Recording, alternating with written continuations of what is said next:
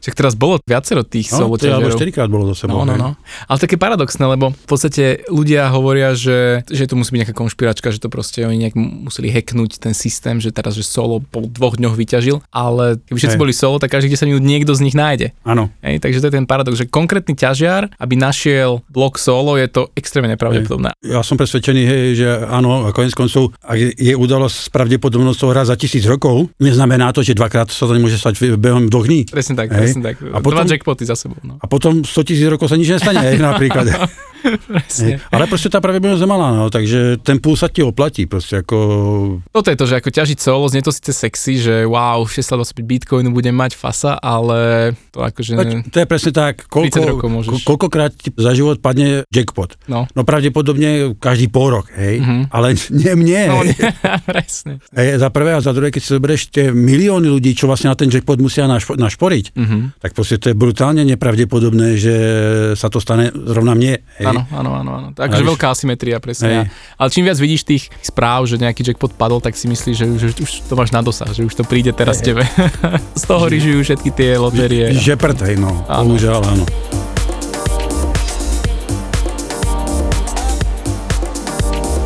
Pali, ja sa veľmi teším, že si prijal pozvanie. Že Ďakujem. si prišiel do Bratislavy z ďalekých krajín, zo severu, z Mikuláša a že sa porozprávame dneska o energetike, ťažení bitcoinu, o témach, ktoré sú mi veľmi blízke, veľmi ma zaujímajú. Ty si bol pre mňa človek, ktorý mi veľmi otvoril oči o tom, ako tá energetika vôbec funguje, ako sa tvorí cena energie, čo vplýva na ten rast mm-hmm. ceny energie. A my sme to už spolu začali riešiť, ak sa nemýlim, niekedy minulý rok, čo to bol, oktober, november, Tak, keď sme mali takú prvú konzultáciu spolu. A vtedy tie ceny ešte neboli asi tak rapídne alebo tak obrovské, ako následné mesiace. A plus teraz, čo sa deje so slovenskými elektrárňami a so zastrpovaním ceny, tak myslím, že naša debata je úplne v ideálnom čase dneska. Takže o tomto dneska budeme spolu rozprávať. Predtým, než začneme, skrátke sa predstav, kto si, čomu sa venuješ a čo ťa náplňa posledné obdobie. Zdravím všetkých, moje meno je Pavel Šimon, ako bolo povedané. Celý život sa venujem výskumu, najmä IT veci, ale od nejakého roku 2008 sa venujem to, čo ma bavilo vždy a to je obnoviteľným zdrojom energie. Mhm. Ej, 2008 som vlastne to začal riešiť profesionálne po rokoch vojenského výskumu a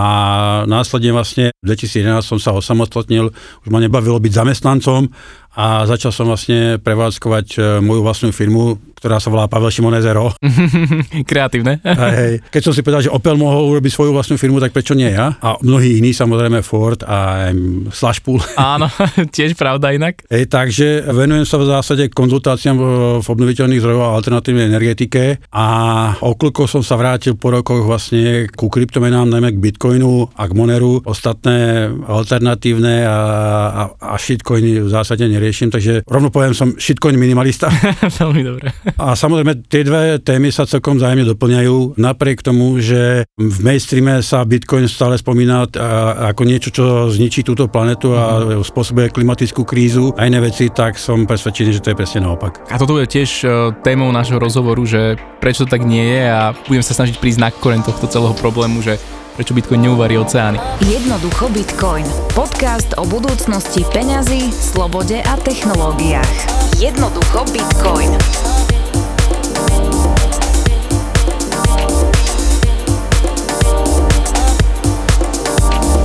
Podstate my sme sa teda spojili vtedy ohľadom toho, aby si mi vysvetlil, ako sa vôbec tvorí cena energie, čo na to vplýva. Tak poďme sa pozrieť najprv na toto, že skús stručnosti objasniť, že, že vôbec z čoho pozostáva tá zložka energie, keď sa bavíme o tom, že je tu nejaká európsky trh s energiou a ako to funguje, prečo není možné mať viac ako keby v tej energetickej sieti viac energie, prečo vždy musí byť ten dopyt s ponukou vyrovnaný. Toto sú veľmi zaujímavé témy, ktoré podľa naši poslucháči ocenia. Ak v prvom rade začnem vlastne takou definíciou, podľa fyzikálnych zákonov energia sa nedá ani vyrobiť, ani zničiť, tá sa len premieňa. My, čo e, všeobecne hovoríme elektrika, tak je to elektrická energia, mm-hmm. hej, ale tým pádom je to energia, ktorá sa nedá ani vyrobiť, ani zničiť, len sa premieňa na bitcoiny, na teplo, na množstvo iných produktov. Takže aj Bitcoin je energia v podstate. Uh, áno, hej, je to informačná energia, energia a jedna z tých najkrajších, by som tak povedal. Ale v zásade všeobecne sa e, hovorí, že sa elektrina vyrába. Dokonca naša slovenská legislatíva to definuje, kde výroba elektriny je premena primárnej energie hociakej uh-huh. na elektrickú. Uh-huh. Hej, primárna energia napríklad môže byť alternátor v aute. Kinetická energia, alternátor elektrická energia. Vodná elektráreň,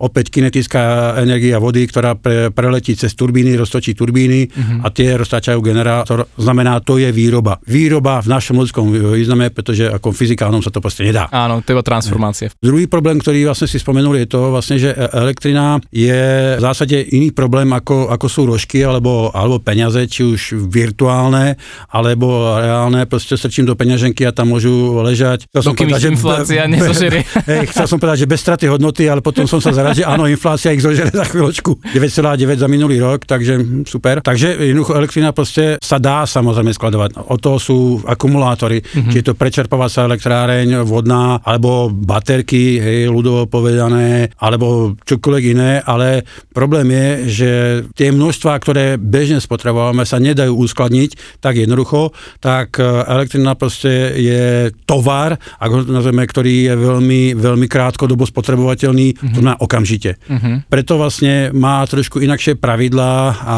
ako množstvo iných komodít, lebo zasa podľa obchodníkov je to klasická komodita, ktorú ano. proste obchodujú. A teda prečo není možné mať v sieti, alebo prečo vždy je nutné, aby sieť bola vyvážená? Čo si máme pod tým predstaviť? Lebo niekto by si povedal, však zapojíme ďalšie elektrárne, alebo prečo sa niekedy deje, že musia elektrárne znížiť svoj výkon? No to je práve ten problém e, s tým, že vlastne tá elektrina nie je ľahko transformovateľná na, čokoľvek, na čokoľvek iné. Uh-huh. E, to znamená vlastne rovnováha medzi výrobou a spotrebou vlastne musí byť zaistená. Nemusí byť, ale keďže chceme svietiť, keďže chceme, aby počítače fungovali, tak potrebujeme vlastne, aby v tej sieti bolo stále 230 V na tej jednej fázi alebo 400 V na tej trojfázovej sústave, aby tam bolo 50 Hz, aby nám tie veci fungovali, pretože množstvo tých vecí vlastne je závislé od e, napätia, ktoré z tej siete ide a od, od frekvencie. frekvencie. Uh-huh. Hej. Keď poklesne zrazu spotreba, je tak, keď pôjdete z kopca a budete tlačiť nohu na plyn, tak to auto pôjde e, čím dál tým rýchlejšie. Uh-huh. A keď chcete udržať 90, aby ste dostali pokutu, tak musíte najskôr dať nohu z plynu a keď to auto sa rozbieha, alebo je ťažké v tom, e, z toho kopca, tak musíte to tlačiť na brzdu. To je super analogia, to sa mi veľmi Hej. páči. Takže, a to isté je vlastne s napätím a s frekvenciou. Uh-huh. Hej. To znamená, že keby tie elektrárne bežali na plný výkon aj naďalej, ale je noc, je nižšia spotreba, tak čo by sa nám dialo? Že zvýšila by sa frekvencia? Najskôr by sa zvýšila frekvencia, čo zasa pre bežného človeka je pojem, no a čo? Áno. A, no, je to veľký problém, lebo množstvo vlastne technologických procesov je, je vlastne synchronizované frekvenciou. Množstvo elektroniky by vlastne tú frekvenciu vyššiu, ak by sa jednalo už o jednotky a viacej hercov, alebo štandardne 50 hercov. Uh-huh. Takže jednotky, 1 herc je zvýšenie o 2%, ak sa nemýlim. Uh-huh keď to tak v hlave vypočítam, tak by mnoho vlastne tých zariadení prestalo fungovať, lebo by nezvládli tie veci. Kapacitory, to má kondenzátory a cievky sú závislé od frekvencie. Mm-hmm. Ich impedancia tie vlastne tie veci, čo robia, sú závislé od tej frekvencie. Mm-hmm. Tak by vlastne tie veci fungovali úplne iným spôsobom. Ej, nešli by rýchlejšie, ako sa zdá, že dám väčšiu frekvenciu. Nesvietili by asi viac zrazu? Nesvietili by viac. Svietili by viac kvôli napätiu, ej, ale zase len v nejakej úzkom pásme a potom by to proste zhorelo. Mm-hmm. Ej. Mm-hmm. Preto u nás vlastne v celej Európe je norma 230 V plus minus 10% maximálne, tým, že ale to povolené pásmo pre bežného užívateľa je dokonca menšie, to plus minus sa mi zdá 1,5% rozdielu napätia. A od toho máme nástroje, u nás na Slovensku to je SEP, Slovenská elektrizačná prenosová sústava, ktorá má nástroje na tzv. podporné služby, ktoré vlastne zabezpečujú to, že sa niečo zapne, či už ak je veľká výroba, tak sa môže pripnúť nejaká ďalšia spotreba. Uh-huh. Alebo sa tá výroba môže odstaviť a tým pádom vlastne sa vyrovná. A keď je potreba viacej elektriny, tak sa, sú zase dve možnosti. Buď pripneme ďalší zdroj, ak ho máme, uh-huh. alebo niečo vypneme. Hej, aby vlastne sa to znovu vyrovnalo a jednoducho sme udržali tých 230 V a 50 Hz.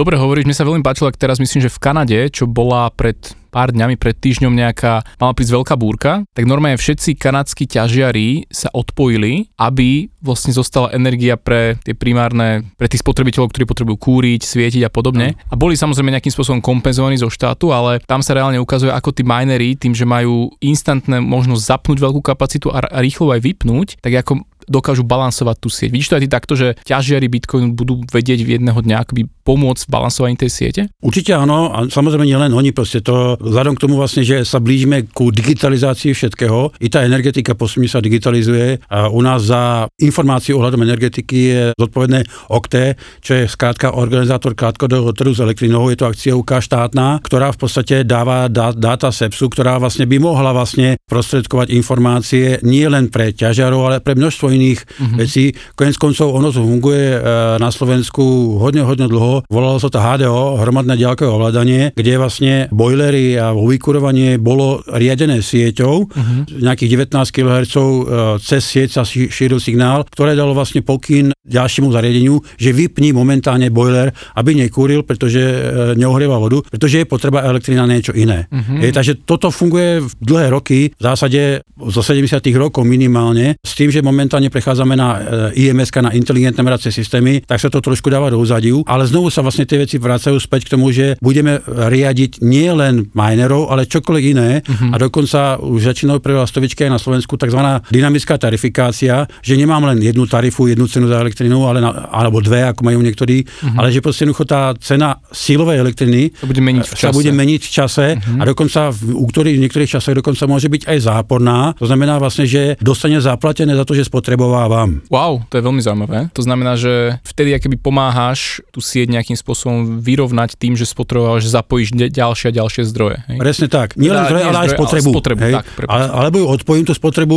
Hovorím, vždy sú vlastne 4 možnosti. Pripojiť ďalší zdroj, alebo odpojiť spotrebu, keď je potreba veľa elektriky, mm-hmm. alebo naopak, keď je elektriky málo, tak proste zapnem ďalšiu elektráreň, a, alebo, alebo niečo vypnem. Hej? To znamená, že vždy mám 4 možnosti. Chápem. Zapnúť alebo vypnúť zdroj, zapnúť alebo vypnúť spotrebu. Uh-huh. A mne sa páči, čo bola pre mňa taká novinka, že gravitačné batérie, neviem, či si o tom počul niečo. V podstate aj tá prečerpávacia elektráreň alebo prečerpávačka, čo čerpa vodu na tie vyššie poschodia, ano. tak nazvime. Na Slovensku to nachádza kde? Je to Žilina, myslím, alebo Mikuláš? Na Slovensku sa nachádzajú v podstate tri, dve sú u nás na Liptove. Uh-huh. Liptovská Mara je najväčšia, čo sa týka plochy, ale to je iba 200 MW výkonu. Uh-huh. A Černý váh je tá najväčšia, čo sa týka výkonu, to je 600 MW e, výkonu okamžitého, a, ale zasa relatívne je podstatne menšia plošne, lebo to je malinké umelé jazierko ano. nad Čiernym váhom. A tretia je e, na východe na Ipli 50 MW malička. Uh-huh. A v zásade máme ešte jednu e, takúto neúplne prečerpávacú elektráreň a tá je najväčšia výkonom, to je Gabčíkovo, uh-huh. tam je 700 MW.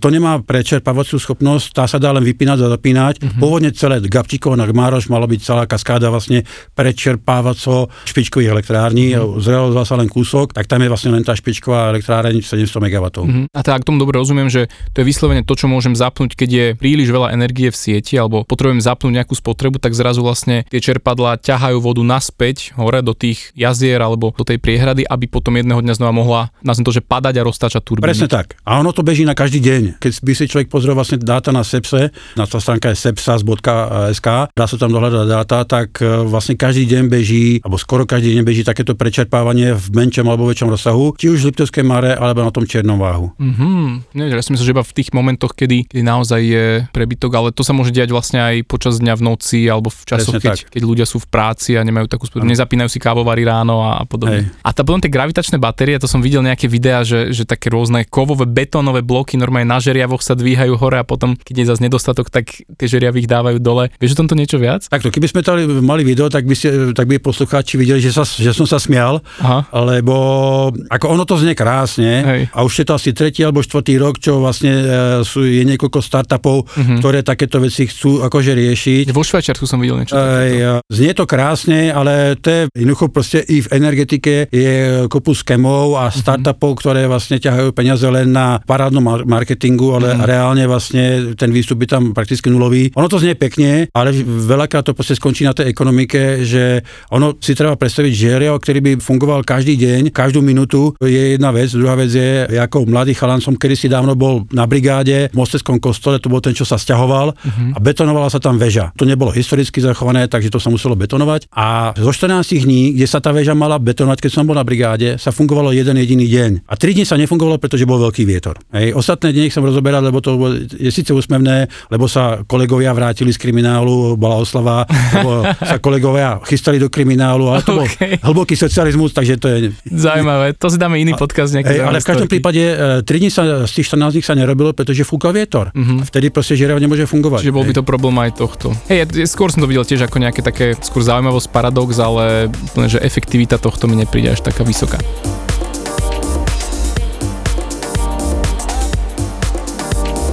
10 rokov, aj podľa slov našeho elektrárnika, u ktorého ťažíme Bitcoin, tá cena sa hýbala na tých európskych trhoch okolo 40-50 eur za megawatt hodinu a zrazu tá silová zložka narastla nejakých 150, dokonca v tom maxime až okolo 250-300 eur za megawatt hodinu. Čo sa stalo? Ako je toto možné? Predtým, ako sa dostaneme k tejto téme, tak radšej by som ešte rozobral tému, vlastne, čo to znamená vlastne cena elektriny. Poďme na to, Hej, super. Pretože cena elektriny, to, čo si sám povedal, je cena silovej elektriny. Áno. Ale silová elektrina vlastne je jedna zo zložiek koncovej celej elektriny. Mm-hmm. To, čo vlastne my platíme na faktúrách, to sa volá tzv. koncová cena elektriny. S tým, že tá silová zložka tam dlhé, dlhé roky, tak ako si povedal, 10 rokov v zásade, tvorila niekde okolo 30-35%. Mm-hmm. Zvyšných 65-70% sú tzv. sieťové poplatky plus plus spotrebovanie z elektriny, plus... Tá distribúcia vlastne, a distribúcia, jadrového prenos, fondu. A práve zabezpečenie tých 50 Hz a 230 V. Uh-huh. Hej, plus DPH samozrejme, to je 20%, plus spotrebná daň z elektriny.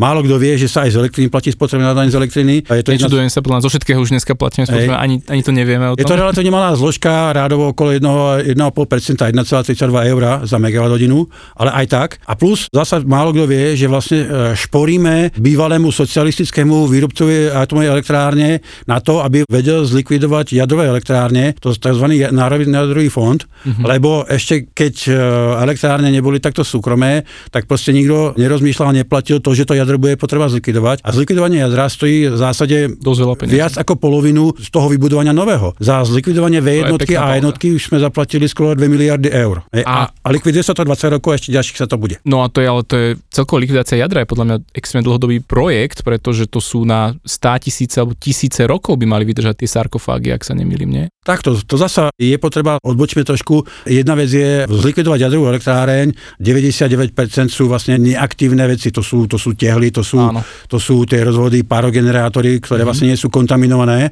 A kontaminový jadrový odpad je vlastne len v tom primárnom bloku mm-hmm. a, a ten sa odkladá, je dočasné úložisko v jednej v Jaslovských bojniciach pri elektrárniach a druhé v Mochovciach, to je podstatne väčšie. To je tiež dočasné, ale tam je vlastne životnosť plánovaná na 100 rokov, mm-hmm. a monitorovaná a tisíc rokov nemonitorovaná životnosť toho úložiska. Uh-huh. Je, takže všetky tie radioaktívne veci, jak z Bohunic, tak z Mochoviec, sa ukladajú tam. Ale neukladá sa tam len to. Ukladajú sa tam napríklad rengenové žariče zo všetkých rengenov, z CT-čiek. Požiarníci majú kupu radioaktívnych maličkých vecí, uh-huh. ktoré vlastne zabezpečujú všelijaké analýzy a tie sa opäť tam ukladajú, pretože to sa nedá len tak vyhodiť do koša, to dá uh-huh. samozrejme, ale bol by to veľký problém. Ano. Tak sa to ukladá vlastne v Mochovciach. Takže máme takéto sarkofágy na Slovensku. Máme. Mochovce, Mochovciach, Mochovciach je veľké úložisko, dá sa dokonca nájsť na Google. Keď sa vrátim späť, e, tá silová elektrina, hovorím, e, bola akých 30-35%. Nad tým vlastne bolo DPH na konci a spotrebná daň a Národný fond a medzi tým vlastne sú tie sieťové poplatky. Z nich jeden je tzv. TSS, tarifa za systémové služby, ktoré vlastne práve slúžia na zabezpečenie tých 50 e, Hz a 230 V, ktoré my platíme ten SEPS za to, aby tu, toto zabezpečoval. Uh-huh. Aby nakupoval tie podporné služby, vypínania alebo zapínanie zdrojov, prípadne vypínanie a zapínanie, zapínanie nejakých spotrieb. Uh-huh. A, platí vlastne aj majiteľovi tých dvoch prečerpávaček slovenským elektrárňam za to, že tam časť tej kapacity vlastne používajú na toto balancovanie na tie tak. podporné služby. Aby vlastne oni dodržali to vybalancovanie ano. frekvencie. Tak, na... ďalší, ďalší svetový poplatok je presne poplatok za distribúciu. Uh-huh. To je vlastne, že tie distribučné spoločnosti nám tú elektrinu donesú až do baráku. Ďalší poplatok je za prenos, lebo elektrina sa nielen u nás vyrába, ale my aj nakupujeme zo zahraničia. Myslím, že aj posielame ďalej do Maďarska. Ak, ak Presne tak, do Maďarska, cez Maďarsko ďalej do Rumunska, lebo tam vlastne sú vyššie ceny, tým pádom sa oplatí vlastne výrobcom predávať radšej v Rumunsku. Uh-huh. Hej, takže Češi predávajú elektrínu v Rumunsku obchodne, ale teče to samozrejme cez Slovensko, Maďarsko do Rumunska. A to všetko vlastne je v, tom, v tých prenosových poplatkoch, lebo jednoducho celá Európa je zviazaná káblami dokopy. Uh-huh. Celá Európska únia. Hej, a časť okolných štátov. Uh-huh. Hej. Plus je tam ešte tzv. TPS, to je za, tarifa za prevádzkovanie systému. Je to taký pomerne komplikovaný pojem a z toho sa vlastne platia tri také oblasti. Prvé je vlastne pre, fungovanie toho OKTE, ktoré vlastne rieši tie dáta a fakturáciu všetkých týchto poplatkov a rozúčtovania medzi tými jednotlivými účastníkmi.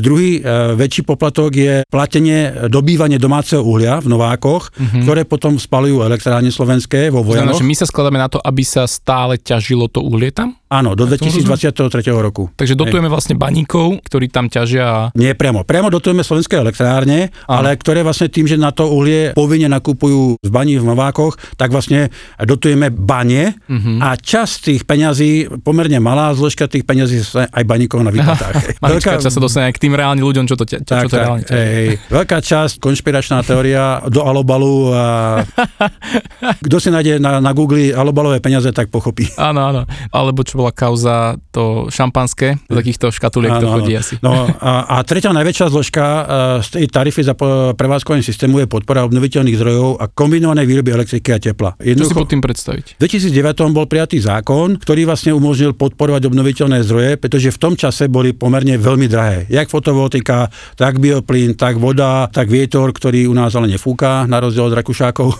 Ej, k tomu sa môžeme potom dostať. Takže jednoducho proste vtedy boli tie technológie drahé, ale tým, že sme sa stali členom Európskej únie, tak sme sa dobrovoľne zaviazali tieto pravidlá plniť a zaviazali sme sa plniť program 2020-2020. Znamená, že v roku 2020 budeme mať 20% podielu obnoviteľných zdrojov na našej energetike. Koľko máme teraz? 14,5, ale pre nás znamená, že sme ten záväzok splnili, lebo tých 20% bolo priemerne v EÚ a náš záväzok, keďže sme začínali na malom čísle, tak bolo vlastne mať 14%. Uh-huh. Čo sme v tom 2020 splnili a, a teraz je program 50-50, že do roku 2050 by malo byť 50%. 50%. Ten má, je trošku komplikovanejší, lebo je relatívne dobrovoľný, ale to, to by bolo na niekoľko hodín rozprávania. Jasné, to na budúce dáme. A navyše nie je to len výroba elektriny, je to vlastne obnoviteľné zdroje v teple a obnoviteľné zdroje v doprave. Mm-hmm. A v tej doprave práve sme nesplnili, lebo to je to najkomplikovanejšie, lebo mi- Ako pod tým si mám predstaviť nejaké vodíkové pohony autobusov alebo ele- elektromobil, elektromobily, E, tieto ej. veci, hej? presne tak. Mm-hmm. Hej,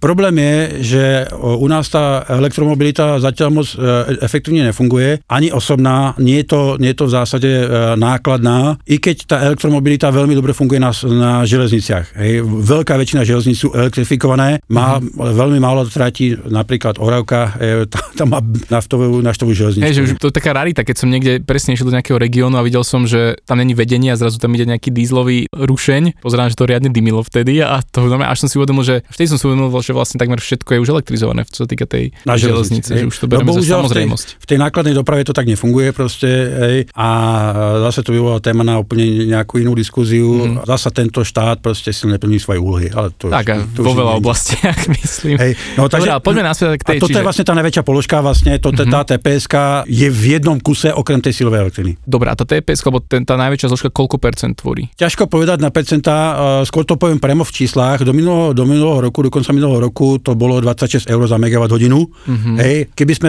po- povedali, že koncová cena bola 100 eur, tak je to 26%, hej, ale mm-hmm. dneska máme tú cenu skôr 150 až 200. Áno. Takže sú to menšie percentá. Vzhľadom k tomu, že práve vystrelila tá silová elektrina takto hore, tak aspoň v tomto smere vlastne štát si splnil svoju úlohu a cez Úrad pre reguláciu svetových odvetví znížili vlastne túto tps celkom smerom dole. Pre bežného spotrebiteľa klesla na nejakých 15 eur. Pre väčších spotrebiteľov, ktorí majú spotrebu na 1 GWh, je to menej, neviem či 10. A pre tých najväčších je to sa mi zdá, že okolo 4 alebo 5 eur za megawatt hodinu. Takže to kleslo veľmi silne pre tých veľkých spotrebiteľov.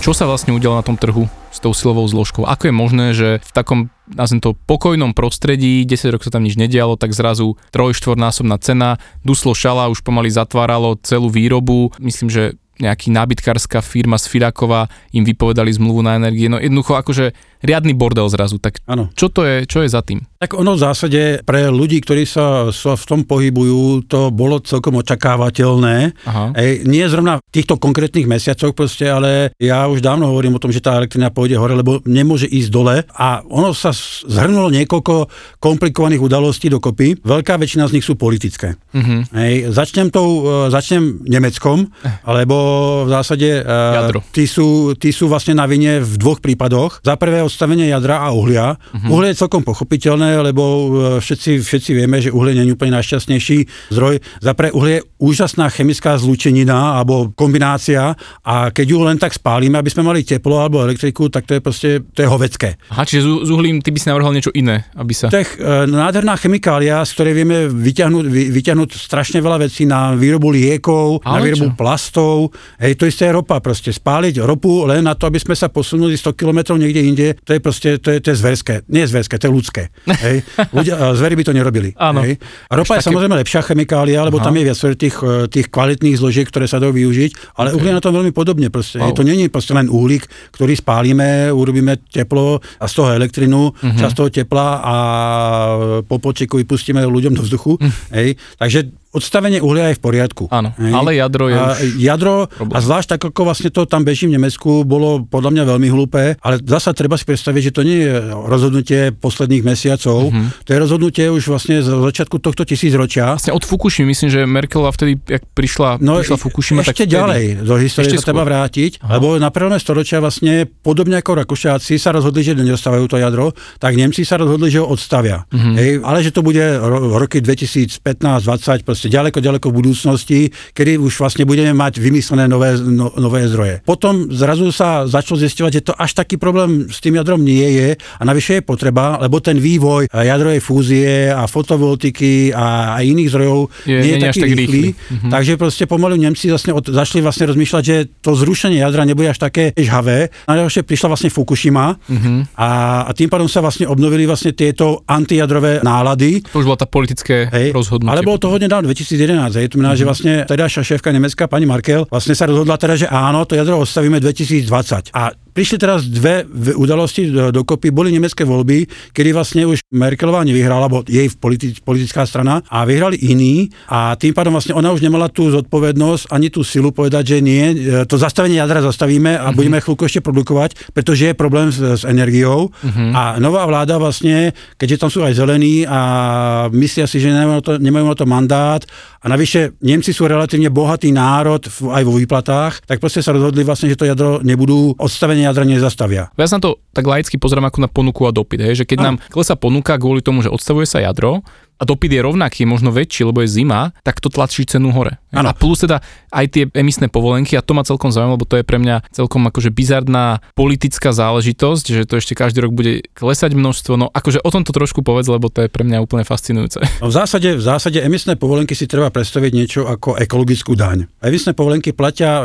výrobcovia špinavých energií, hej, to sú vlastne tepelné elektrárne, uh, všetky, či to je uhlie, či to je ropa. Elektrárňami na ropu si treba predstaviť elektrárne elektrárne, ktoré spalujú ten najväčší odpad z výroby benzínov. Vlastne mm-hmm. ropa sa zoberie, krakuje sa, frakuje sa, tam sú všelijaké chemické pojmy. Jeden z tých produktov je samozrejme benzín, menej čistý je nafta, to je de facto nafta je odpad z výroby benzínu, zase keď to zjednoduším, mm-hmm.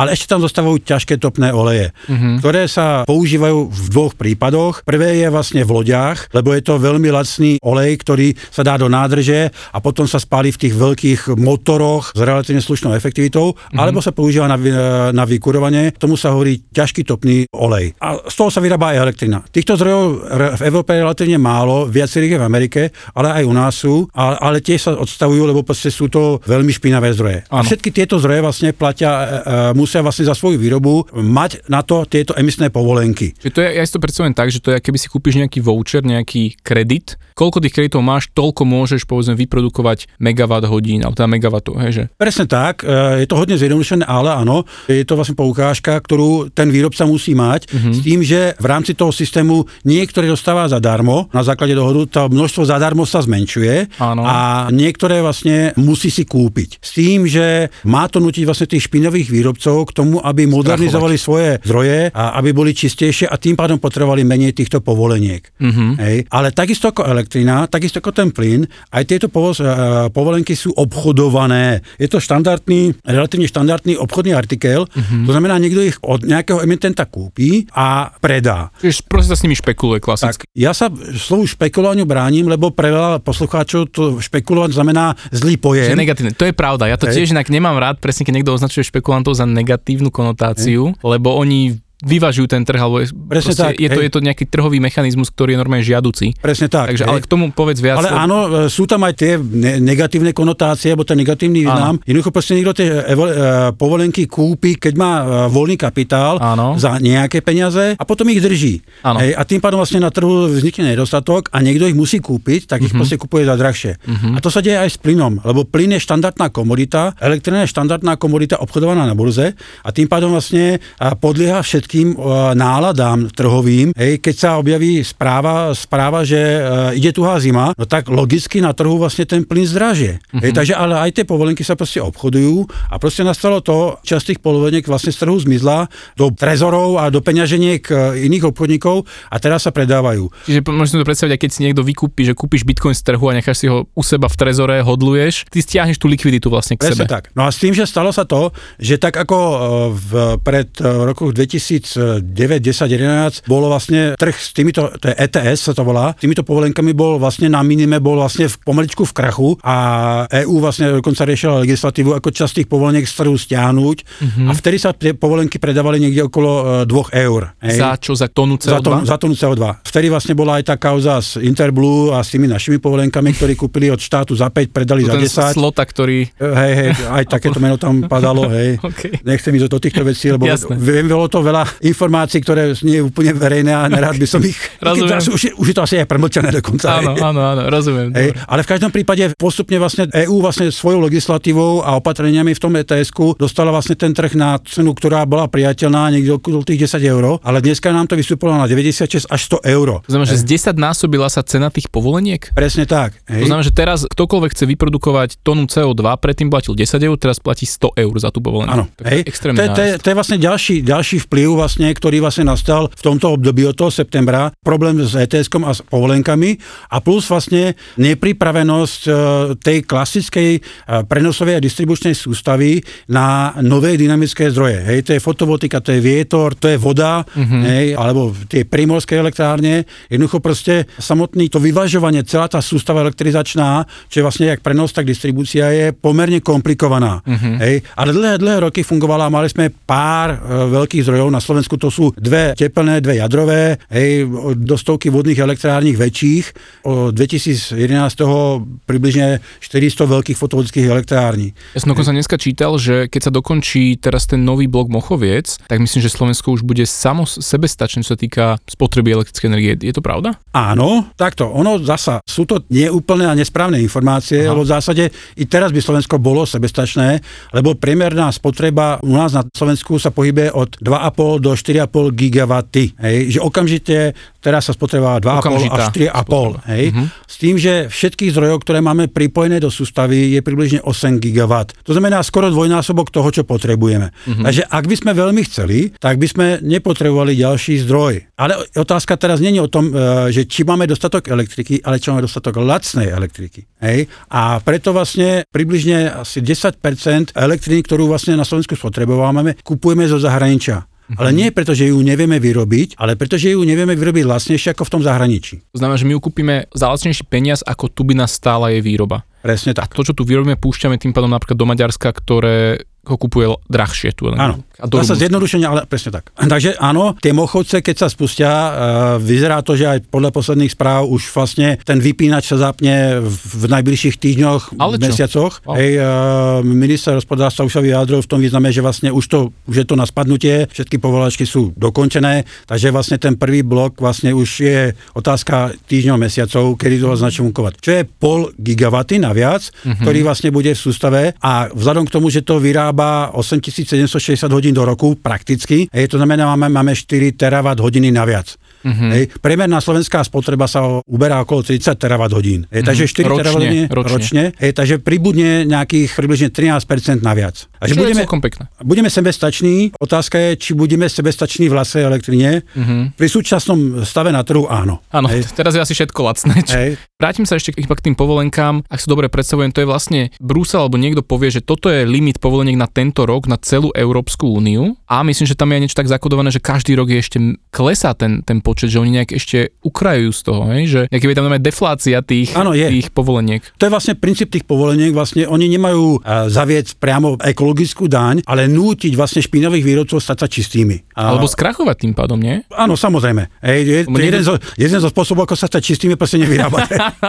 Hej, ale, ale proste tú elektrínu potrebujeme a vzhľadom k tým trendom, ktoré vlastne chceme vlastne e, do elektromobility a spotrebovať menej e, uhlia, e, menej ropy, menej jadra, hej, mm-hmm. čo podľa hulpe, ale to je jedno, tak jednoducho potrebujeme čím viacej tých čistých zdrojov. Rozumiem. Takže tieto povolenky majú viesť k tomu, že by vlastne mali viesť k čistejším zdrojom. Deje sa to vedu? Takto, ten výber z toho je zase zjednodušenie príjem Európskej únie a jednotlivých členských štátov ide do, častočne do kasy EÚ, častočne do kasy jednotlivých národných štátov. My na to máme tiež, e, teraz som zabudol, ako sa volá ten, celý ten systém, ale vyzberali do toho fondu skoro miliardu. Hej, takže máme v kase povoleniek a peňazí na čisté energie cez miliardu, a, ktoré obhospodaruje ministerstvo životného prostredia, uh-huh. ale proste nenašiel sa režim a vôľa na to, ako tieto prachy Využiť. reálne čerpať na rozumné Zelené projekty zdroje. a nie ich rozkradnúť. Hej.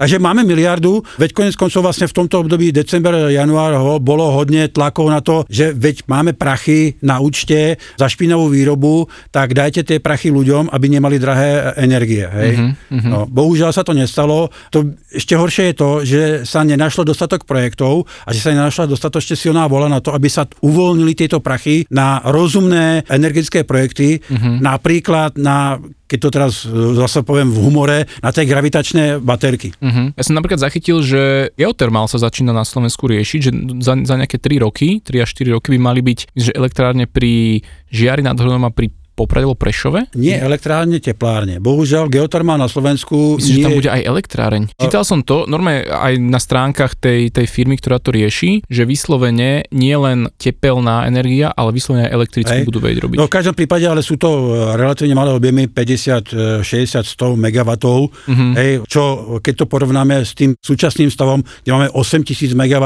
pripojiteľných zdrojov, uh-huh. tak 100 MW je zanedbateľná položka, hej, ale primárne aj tak ten geotermál u nás bude slúžiť najmä na to teplo. Uh-huh. Na druhú stranu, ak vieme urobiť e, lacné teplo, nepotrebujeme na to minúť elektriku. Presne tak, presne Takže, tak. Čiže vieme ušetriť dopyt na jednej strane a môže sa využiť inde. A navyše v tej previdzi to je veľmi potreba, pretože vlastne tým, že odstra- chceme odstraniť nováky, ktoré vyrábajú e, teplo, tak oni primárne sú to elektrárne, ale samozrejme vyrábajú teplo. Zásobujú teplom previdzu, bojnice, e, nováky, vlastne celú, celú tú oblasť hornej nitry zásobujú teplom uh-huh. a proste keď sa nebude vyrábať elektrika, nebude tam teplo. Takže uh-huh. oni to teplo potrebujú niekde zobrať.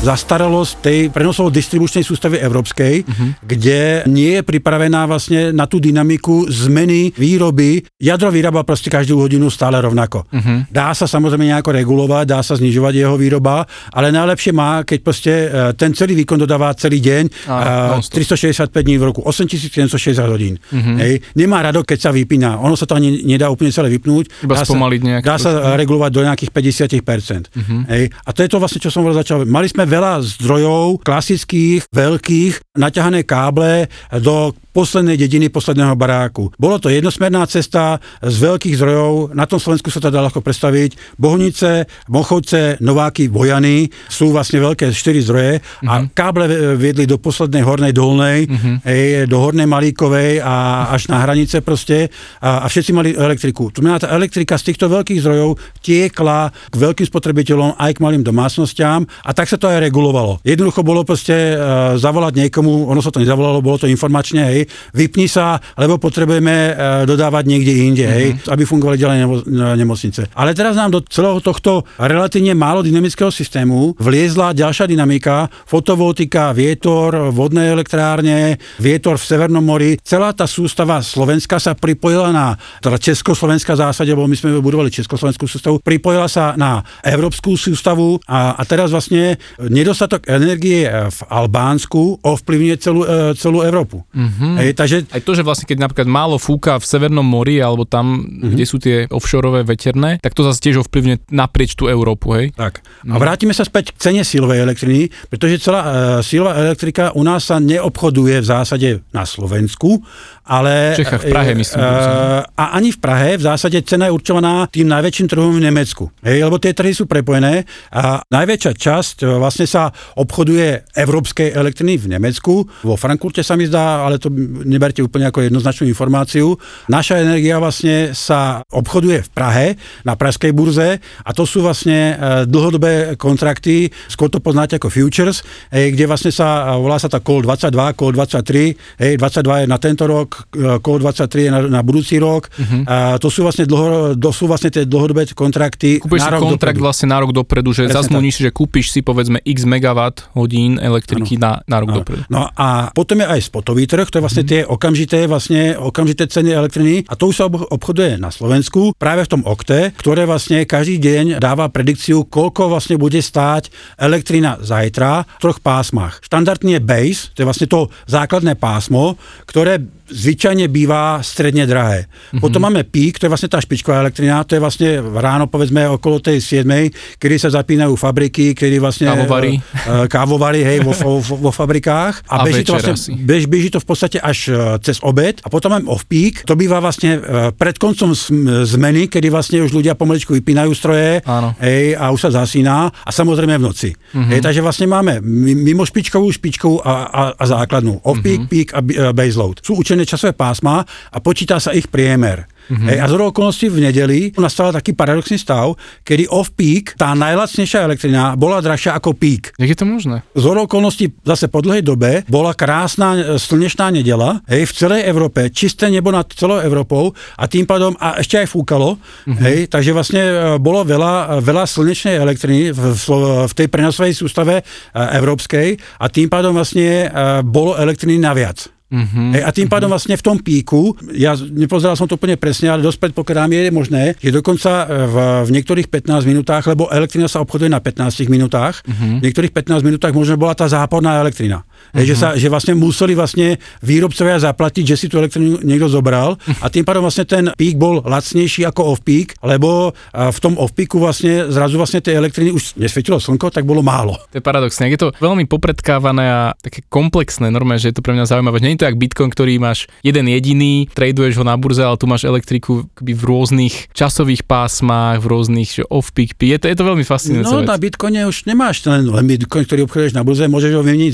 zmena binárny, tam máš inú cenu. Keď ho, keď ho e, kupuješ v atm v bankomate máš inú cenu. KYC a non-KYC Bitcoin už. Napríklad, he, od Vexláka ho kúpiš iným spôsobom, čo veľmi odporúčam, K- non-KYC samozrejme, ale nielen to, môžeš už dnes kupovať Bitcoinové futures, môžeš ho dať ako kolaterál, ako na požičku, takže už aj Bitcoin nie je taký jednoduchý. Pravda, pravda. A do toho hoďme teraz ťažbu, hej, ktorá môže Premusíme byť... vlastne k tej ťažbe teraz, lebo z tej elektriky ano. je to také veľmi prirodzené. Tak, tak poďme sa o tomto trošku pobaviť. A ja už som na, na podcaste vysvetloval, čo tá ťažba je, ako to zhruba funguje, že teda spotrebuje to veľké množstvo energie. Ale čo ma zaujíma, teda nejaký tvoj pohľad na to, na všetky tie obavy ľudí, ktorých zaujíma ekológia, zaujíma ich environmentalistika, že a myslia si, že ten Bitcoin nám uvarí oceány, že Bitcoin je zlý pre naše prostredie. Ako sa ty na to ako energetik pozeráš? Prvom rade treba si povedať, že bitcoiny sa neoplatí a vôbec akékoľvek kryptomeny sa neoplatí ťažiť, kde je drahá elektrina. Uh-huh. Ej, drahá elektrina, keď sa ešte trošku vrátime späť k tej e, výrobe elektriny, drahá elektrina sa vyrába najmä práve z tých e, fosílnych palív. Lebo musíte kúpiť uhlie, ktoré vlastne spálite, z toho vyrobíte paru a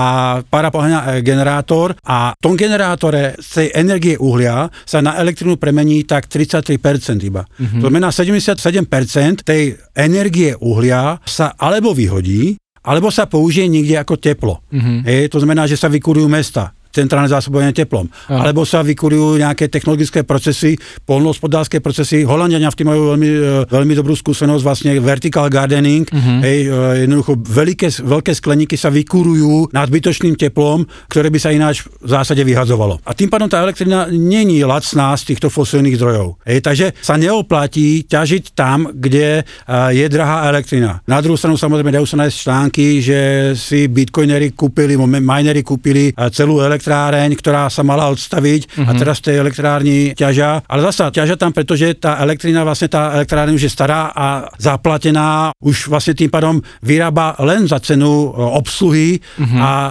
uhlia a pravdepodobne tým, že tam ten, tie uholné dodávky boli dlhodobé, dosť často to vlastne vedla nejakej bane, bane na uhlie uh-huh. a, a buď tá baňa skrachuje, tak vedia tú, to uhlie dodávať relatívne lacno. Hej. Je to ale lokálny, lokálna problém lacnej, lacného uhlia. Uh-huh. Hej. Uh-huh. Takže jednoducho vlastne tam tá elektrina je lacná. Takže neoplatí sa používať elektrinu na ťažbu, kde je drahá. Uh-huh. Hej. A v zásade najlacnejšia na nových zdrojoch je dneska z obnoviteľných zdrojov. To je inak celkom paradox, to mnoho ľudí si neuvedomuje. Si povedal, že obnoviteľné, že to je drahé dneska, ale opak je pravdou, presne. Totiž ľudia žijú vlastne v, v zajatí informácií starých 10 rokov. Áno. A je pravda, že tie elektrárne, ktoré sme my pripájali vlastne všetky tie obnoviteľné e, zdroje a tá TPS, ktorú som spomínal, ktorá ich platí, ktoré sme pripájali 2009, 10, 11, mm-hmm. sú drahé. Lebo vtedy proste jednoducho jeden panel, alebo watt vo, v paneloch stál okolo 2-3 eur na watt. Dneska stojí 0,3 eur. Je to, to na... 10 násobne menej. Desatina. 10, áno, prepáč, desatina. Hej. Ja vždy mám problém, ja keď to čítam, lebo ja som dyslektik, tak 10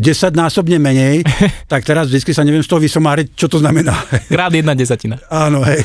Násobíme menovať. Á, hej. Á, dobrý, dobrý nápad, hej. už teraz si to budem vedieť predstaviť.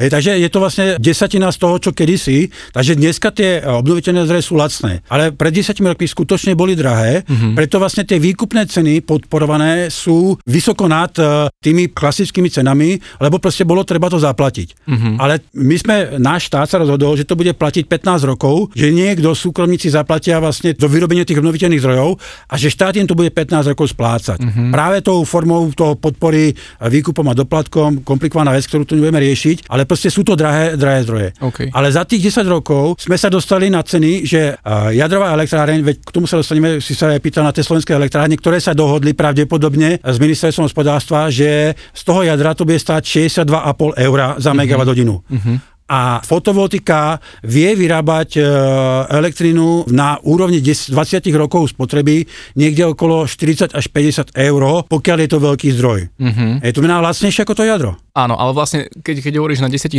rokoch, to znamená, že musím tú investíciu počiatočnú natiahnuť na tých 20 rokov. Presne tak. Viac menej tam už nepotrebuješ žiadne palivo, ano. nepotrebuješ v tom jadre jednoducho sa zbaviť toho paliva a to obsluhuje tiež minimálne, občas, občas umieš panely. Takže... Ono to nie je len umieš panely, naopak to umieš panely relatívne málo, málo často, Aha. najmä na Slovensku, lebo relatívne často prší, to znamená sa, tie panely majú samočistiacu schopnosť, ale treba ju tú elektráreň kontrolovať, treba vymeniť poisky, treba mhm. informačný systém obhospodarovať, Jasne. treba nahlasovať štátu do toho okte informácie. Uh, ono to uh, je tam kopo administratívy. Je to logistický proces nejaký, nejaký administratívny. Uh, vzhľadom voči no, uh, klasickým elektráreniam je malý, ale je. Uh-huh, hej. Uh-huh. Sú to percentá, nie desiatky percent, uh-huh. ale je tam ten proces Jasne. administratívy a, a skutočne tam môže sa uh, padnúť ľadovec, porozbíjať panely, môže tam uh, udrieť či už priamo do panelov alebo do konštrukcie blesk, uh-huh. alebo blesk niekde blízko, hej, môžu uh-huh zhoreť káble, môžu polnohospodári vlastne, keďže to je povedzme niekde e, na zelenej lúke a vedľa toho môže byť pestovanie obilia mm-hmm. alebo kukurice, tak e, polnohospodárske stroje to zapráša, tak to treba vtedy umyť skutočne. Rozumiem. Či sú tam nejaké náklady? Sú tam nejaké malé náklady, ale nie ale sú také vlastne, veľké ako na klasických zdrojoch. Tak, čiže z toho 20-ročného hľadiska tá cena je oveľa, nie oveľa, ale povedzme 40 eur na megawatt hodinu, kdežto pri tom jadre je to tých 60. Tak. A pri uhlí napríklad v tom spalovaní toho nášho domáceho uhlia, tá zaviazal Slovenský slovenské elektrárne, že musia to uhlie spalovať a tá cena je 100 eur za megawatt hodinu. OK, víš, a tak toto sú informácie, ktoré možno bežný posluchač nevie, ani ja som to do nedávnej doby nevedel, že vlastne obnoviteľné zdroje sú už dnes lacnejšie ako tie neobnoviteľné, tie špinavé, to dávame do úvodzoviek a tým pádom tí ťažiari sa zhlukujú k tým obnoviteľným zdrojom a podľa mojej informácie vlastne hlavne tam, kde sa buď ten zdroj ťažko pripája do siete, alebo je nerentabilné stavať tam nejaké dlhé vedenie a tak ďalej. To znamená, z môjho pohľadu, ako keby tí ťažiari pomáhajú s adopciou tých obnoviteľných zdrojov a využívajú ich na tú ťažbu. Absolutne súhlasím. Malinkým upozornením, treba si tie obnoviteľné zdroje v tomto prípade predstaviť iné ako fotovoltika. Mm-hmm. Hej, najmä voda, ktorá má relatívne potenciál bežať rovnako ako jadro, mm-hmm. 95% z roka. Vietor, ktorý vie bežať, e, najmä ak je offshore, to znamená vlastne na mori, vie bežať nejakých 60% z roka.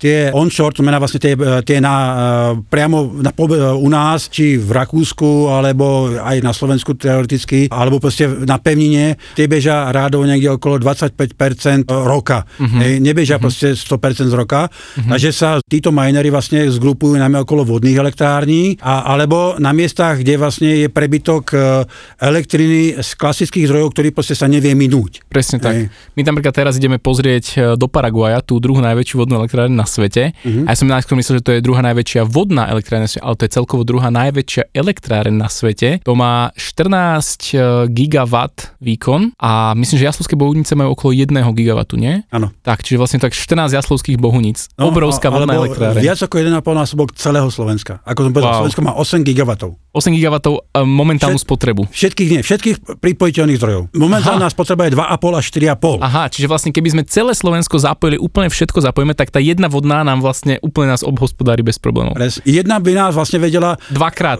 takmer. E, všetkými zdrojmi, ale u nás tá spotreba je 2,5 až 4,5. Uh-huh. Hej, kdežto všetkých zdrojov, ktoré by sme mohli naraz, naraz zapojiť, všetky je 8. Wow, a wow. samozrejme to by ešte dávalo dvakrát toľko, ako spotrebujeme. Áno, presne. Hej, takže viac ako 4 krát toľko, ako potrebujeme e, urobiť jedna jediná elektráreň, ale povedzme si na druhú stranu, bolo by to pol Slovenska, ja neviem, aká je tam tá vodná plocha za tou elektrárňou. Je obrovská, akože to je naozaj veľmi veľké. Mm. A tam robí 3,5 tisíc zamestnancov v tej elektrárni, čiže akože je to, je to extrém. Je to vlastne na pobreží alebo na hraniciach medzi Brazíliou a Paraguajom. No a idem sa tam teraz pozrieť, lebo sa nám tam rysujú nejaké zaujímavé projekty na ťažbu. Tak palce. Som zvedavý, či sa to podarí. No, 3,5 tisíc zamestnancov je trikrát, skoro trikrát toľko, ako majú Mochovce. Je tým 1500 zamestnancov. Pritom modlá tá komplexita toho jadra je násobne vyššia než tej vody. To si aspoň teda ja myslím. Neviem, či ako ty pozeráš. niekedy, niekedy, keď budeš mať čas, skúsime ti, vybojíme ti a pozrieť, pozrieť Leptovskú, Leptovskú maru. Wow, to chcem. Hej, priamo až dovnútra pod eh, priehradnú, Áno. Priehradný val, lebo kolega, čo tam kedysi robil, tak vždy bol nahnevaný, keď som povedal, že je priehradný múr, Aha. lebo to je sypaná hrádza, to nie je múr. Hej. Jasné. Hej, ale u korenia tam má 70 metrov na, na hrúbky, hej. Wow. To vôbec nie je akože múrik nejaký. 70 metrov hrúbka. 70 metrov hrúbka, hej. No ale treba si predstaviť, eh, Mara má 2,5 km na dĺžku. Aha. To množstvo vody tam je enormné. Hej. Extrém. Hej, tá rúra, ktorá ide v čiernom váhu z vrchu a, a dole, je, je betón, v skale a betonovaná a železná a vie sa nafúknúť tým tlakom, keď tá voda ide dole alebo keď je hore. Ako sa, že sa roztiahne. Sa rozťahuje proste, hej. Relatívne málo, ale rozťahuje, hej. Takže proste to masa, tá energia, ktorá vlastne prúdi dole tou rúrou, je obrovská proste, hej. Neskutočné. Takže keď vidíš v tom Paraguay, tak samozrejme Liptovská Mara je proti tomu prdítko, hej. Áno, áno. No v tom Paraguay máš vlastne 20 700 MW turbín tam je. To si ja si neviem predstaviť 700 MW turbínu. No, byť asi... Na Slovensku takú nemáme, lebo i to Gabčíkovo je 10 krát 80 MW. Uh-huh. Hej. Čiže tá jedna turbína v Paraguaji je jak jedno skoro Gabčíkovo. Wow.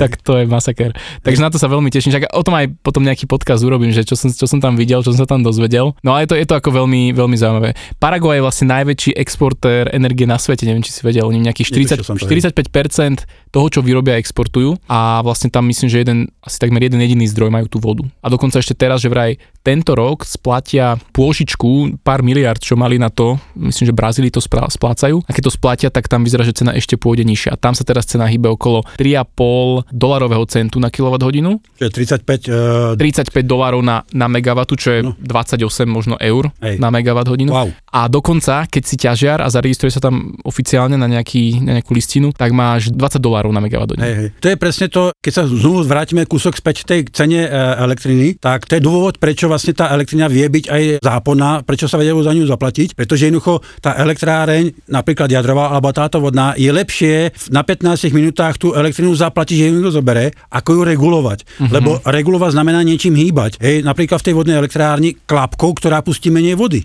Uh-huh. Hej, keď si zoberie, že to musí byť obrovský, obrovský železný ventil, ktorý zastavuje nekonečne veľkú masu, celý Dunaj uh-huh. vlastne zastaví naraz v, v jeho toku. Takže preto je vlastne lepšie niekoho zaplatiť, že na chvíľku tú elektrinu kúpi.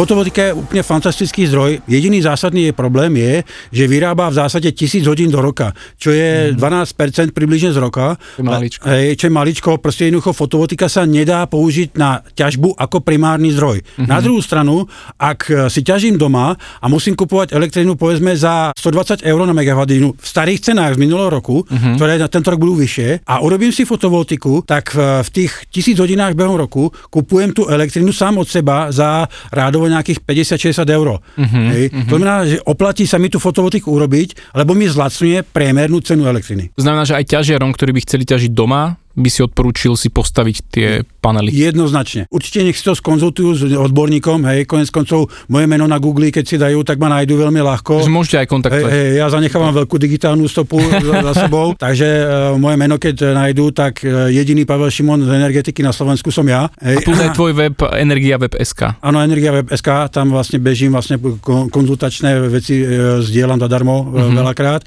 Takže určite sa to oplatí, ale nie je to takisto ako kúpiť si hociaký miner a ťažiť, není hobná kravu je tu tela, ani s tými panelmi to nie je jednoduché, Určite. treba to skonzultovať a treba sa s tým naučiť žiť, mm-hmm. ale je to jednoznačne budúcnosť. Ja sa tomu venujem aj profesne a v zásade, keď si zoberete, že keby sme obsadili všetku obsadenú plochu na Slovensku z tých 49 tisíc km štvorcových, čo máme ako naše územie, máme približne 2,5% zastávanú plochu. Hej, či sú to silnice, či sú to budovy a, a keby sme všetku túto zastávanú plochu obsadili aj panelmi na strechách, 2,5%? Tých 2,5% tej zastávanej plochy, hej, e, všetky parkoviska, Teska, všetky Lidly, všetky logistické haly, ktorých je tu okolo Bratislavy Aha. veľké množstvo. Železnicu, keby sme premostili a urobili vlastne z nej tunel, tak by sme vedeli vyrobiť nie 30 terawatt hodín, ale 180 terawatt hodín elektriky len z fotovoltiky. Čo je násobne viac, ako spotrebujeme. V preklade koľko násobne viac, než Slovensko potrebuje? 6 krát. 6 krát. Hej. To znamená vlastne 6 Slovensiek Hej. by sme vedeli napájať z tohto. Hej? Áno. Problém je ale iba priemere to vychádza vlastne 3 hodiny denne. Samozrejme ku fotovoltike, aby bola použiteľná ako jediný zdroj, by sme potrebovali obrovské množstvo akumulácie. Ale Čo je zasa, tá drahá časť? Hej, keď si to zoberiete, ja som kedy si to počítal, vychádza to 2,5 krát 2,5 km veľká hala, 3 metre vysoká jednej veľkej litovej baterky, čo je zanedbateľné. Uh-huh. Hej. Máme podstatne viacej logistických hal. Nech si to predstavím, 2,5 krát 2,5 km hala a výška koľko si povedal? 3 metre. 3 metre. A takáto Nie. baterka by, by tam tak, bolo treba. E, je to menšia ako Liptovský Mikuláš plocha. Hej. Okay. Tá baterka by vedela uložiť e, celoročnú spotrebu. Jasne, 30 terawatt hodín v baterkách krát približne 100 eur na megawatt hodinu je 30 triliónov hej, čo mm-hmm. je obrovské množstvo, či, veľké číslo, ale ono nie je potreba skladňovať elektriku na celý rok. Rádovo stačí na, na 7 dní, mm-hmm. hej, čo máme 52 tinu z toho, z tých 30 triliónov. Hej. Mm-hmm. Ale jednoducho proste zásadný problém na Slovensku je to, že jak energetické podniky, tak vlastne štát a politici vlastne neriešia tento problém, že jednoducho proste tá elektrina z jadra, z uhlia a zo všetkého fosilu proste nebude. Mm-hmm. Hej, a je potreba niečo zmeniť, ale ďalší vec je, fotovoltika, ktorá sa urobila v roku 2009, 10, 11, má životnosť 20 rokov. Mm-hmm. Skončí v roku 2030. A skončí tak, že vlastne to nebude vyrábať. Uh-huh. Čo potom? Je to relatívne u nás málo, ale v Nemecku to je skoro 50 gigawatt pripojeného výkonu. Ale konec koncov i to jadro skončí. My sme Mochodce jednotku a dvojku pripojili 98 a 2002. Hej, má to životnosť e, do prvej generálky 30 rokov. Hej, to znamená, e, v zásade sme niekde v roku 2030, prvá generálka a bežne sa predlžuje o ďalších 30 rokov. To znamená, v roku 2060 to jadro už nebude fungovať. Uh-huh. Už sa nebude dať proste, že napíšeme papier a bude fungovať ďalej. Uh-huh, Hej? Uh-huh. A toto, čo príjmeme teraz, trojku a štvorku, nám vypadne do prvej generálky v roku 2060 toto je potreba riešiť. Lebo postaviť elektráre není proste Len tak. ako pripojiť jednoho minera. Jasné. Alebo hodiť si panel na strechu. Jasné, jasné. Tieto výkony proste to, to sú vás investície v rokoch a v desaťročiach. Uh-huh, chápem. Pali, a teda k tým ťažiarom, lebo to sme ešte až tak nepokryli. Veľká kritika bola, že je to zbytočné tá ťažba, že mrháme nejakými zdrojmi. Ako ty odpovedáš ľuďom, ktorí toto ti povedia, že a Bitcoin, že to zbytočne to ťažíme, že to je vyhodená elektrika, to je jednoducho pálime oceány a tak ďalej. Čo im na to hovoríš? Úplne veľmi zjednodušene, keď to veľmi skrátim, v prvom rade to, čo sme vlastne naznačili, je, že pália e, elektriku, ktorá by sa inde nevyužila uh-huh. a pája lacnú elektrinu a, a z veľkej časti obnoviteľnú. Ale druhý dôležitejší dôvod, ktorý ja tu vidím, Bitcoin je niečo, čo nám, občanom, nám, bežným ľuďom zabezpečuje našu slobodu uh-huh. a zabezpečujú podstatne vlastnejšie ako akákoľvek fiat mena a akékoľvek bankové produkty. Uh-huh. Hej, dávno to príklad, ja som si v piatok požiadal o pôžičku v banke.